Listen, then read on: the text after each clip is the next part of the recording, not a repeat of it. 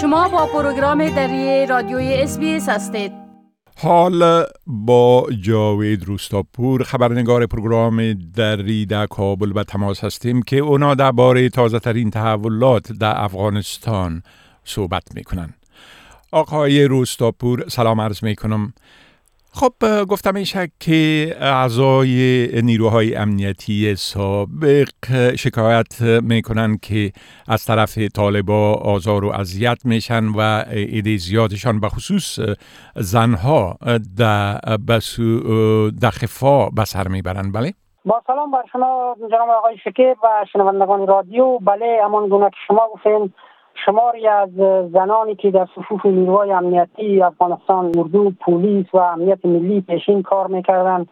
یا با مشکل مواجه هستند با تعدید مواجه هستند و میگن که زندگی به تنگ آمدیم و از سوی افرادی وابسته با گروه طالبان همواره مورد تعدید هستیم اذیت میشیم و اگر که وضعیت به همین منوال ادامه پیدا کنه احتمالی از این وجود دارد که طالبا برخی از این خانم ها را به قتل برسانند. این بانوها که در صفوف اردو و پلیس بیشترشان کار می‌کردن شمارشان به بیشتر از 400 تن می‌رسد.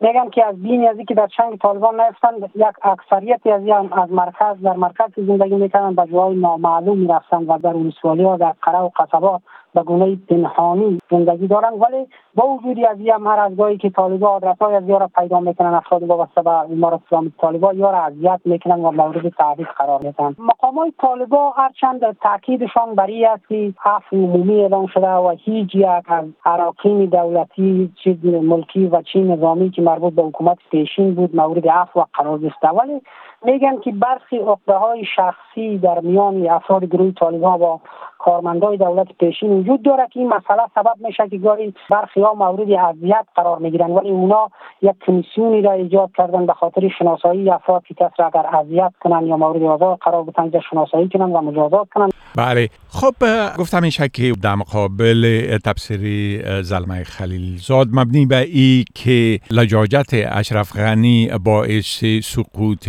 حکومتش شده. عکس های بسیار تند مردم نشان دادن. بله؟ بله دقیقا در روزهای پسین بعد از اینکه زلمه خلیلزاد رسما از مقامی نماینده ویژه وزارت امور خارجه آمریکا در امور صلح افغانستان استعفا داد با چند رسانه این مصاحبه داشت. این مصاحبه از این واکنش برانگیز شد در میان آقایان سیاسی در میان شهروندان.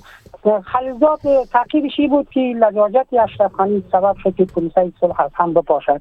ولی سیاسیون و آگاهان اکثرا میگن که خلیزات معمار یک بنیان فلج و از هم شکسته به نام صلح بود که وضعیت افغانستان پس از 20 سال که دستاوردهای فراوانی به دست آمده بود به حمایت جامعه جهانی همه چیز از دست رفت. از این جمله امرالله صالح معاون پیشین رئیس جمهوری در واکنش به اظهارات خلیلزاد گفت که خلیلزاد از دولت افغانستان به عنوان یک گوسفند قربانی حمایت می‌کرد تا زمانی که او را ذبح کنند یا بکشند و هدفش که تا زمانی که یعنی هدف خلیلزاد برآورده شود و برآورده شد و یکی طالبان را به قدرت رساند. از از جمله یکی که از کسایی که واکنش بسیار تون نشان داده و به نوع یک افشاوری کرده رنگین دادفر اسفنتا مشاور امنیت ملی ریاست جمهوری در دوره حکومت محمد کرزی بود. این یک افشاوری کرده که خلیلزاد خودش حامی تقلب در انتخابات بود تقلبی که به گفته او از سوی اشرف غنی صورت گرفته بود. اسفنتا تاکید کرده که خلیلزاد روزایی که قرار بود اشرف غنی مراسم تعلیف برگزار کند. آمد و گفت که اگر که شما در مقابل تعلیف اشرف غنی استاد شوید ما از نیروهای ناتو و نیروهای خارجی علیه شما استفاده می‌کنیم و اینجا وضعیت خراب میشه. به همین ترتیب در شبکه های اجتماعی هم اکثرا خریدار متهم به این کردن که نتانستند. پروسه و روند صلح را به گونه ای که ایجاب می‌کرد به پیش ببرد. بله. خب همچنان فروشندگان کتب و همچنان مالکان چاپخانه ها از خراب شدن کاروبارشان شکایت دارند. بله. بیشتر کتابخانه ها و کتاب فروش ها در کابل فلج است. پس از سقوط حکومت پیشین یکی از دلایلی که کتاب فروشان ایرا عنوان می‌کنن مشکلات اقتصادی مردم است. یعنی تا زمانی که نان نباشد مردم چگونه پول پیدا کنند که کتاب بخرن. دلیل دوم هم کتاب فروشان و مسئولان کتابخانه در کابل یک نوع نگرانی ترس از امارت اسلامی طالبان می‌دانند که برخی از کتاب ها را و حالا از ویترین هایشان جمع کردن از جمله کتاب های بخش فلسفه کتابایی که ترجمه شده از زبان انگلیسی و دیگر زبان ها این سبب شده که بازار از یا به گونه فلج شود. و موضوع دیگه ای را که یا بسیار سرش تاکید می‌کنند ای است که خب طالبا هر چند چیزی بری از یان نگفته هستند شما فلان کتاب را بفروشین و این کتاب را جمع کنین. ولی ما باید از کتاب فروش ها صحبت کردیم و گفت که کتابایی که مثلا کتاب میشل اوباما خانم باراک اوباما رئیس جمهور پیشین آمریکا گفت که پوش یزی که دید گفت که گناه داره. هر کس که با یزی را می‌بینه این کتاب وقتی می‌بینه این تصاویر شما را یا گناه داره این کار شما در حقیقت کار خیر نیست. این خبری که یک یکی از اعضای این گروه آمده برای یک کتاب فروش گفته ای را به چند نفر قصه کرده.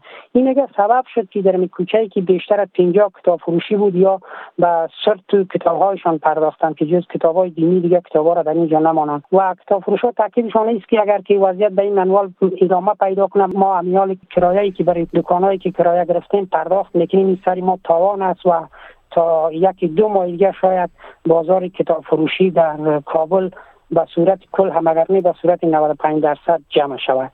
بله خب بسیار تشکر آقای روستاپور از این معلوماتتان و فعلا شما را به خدا می سپارم. روزتان خوش. روزگارتان خوش خدا حافظ ناصر شما.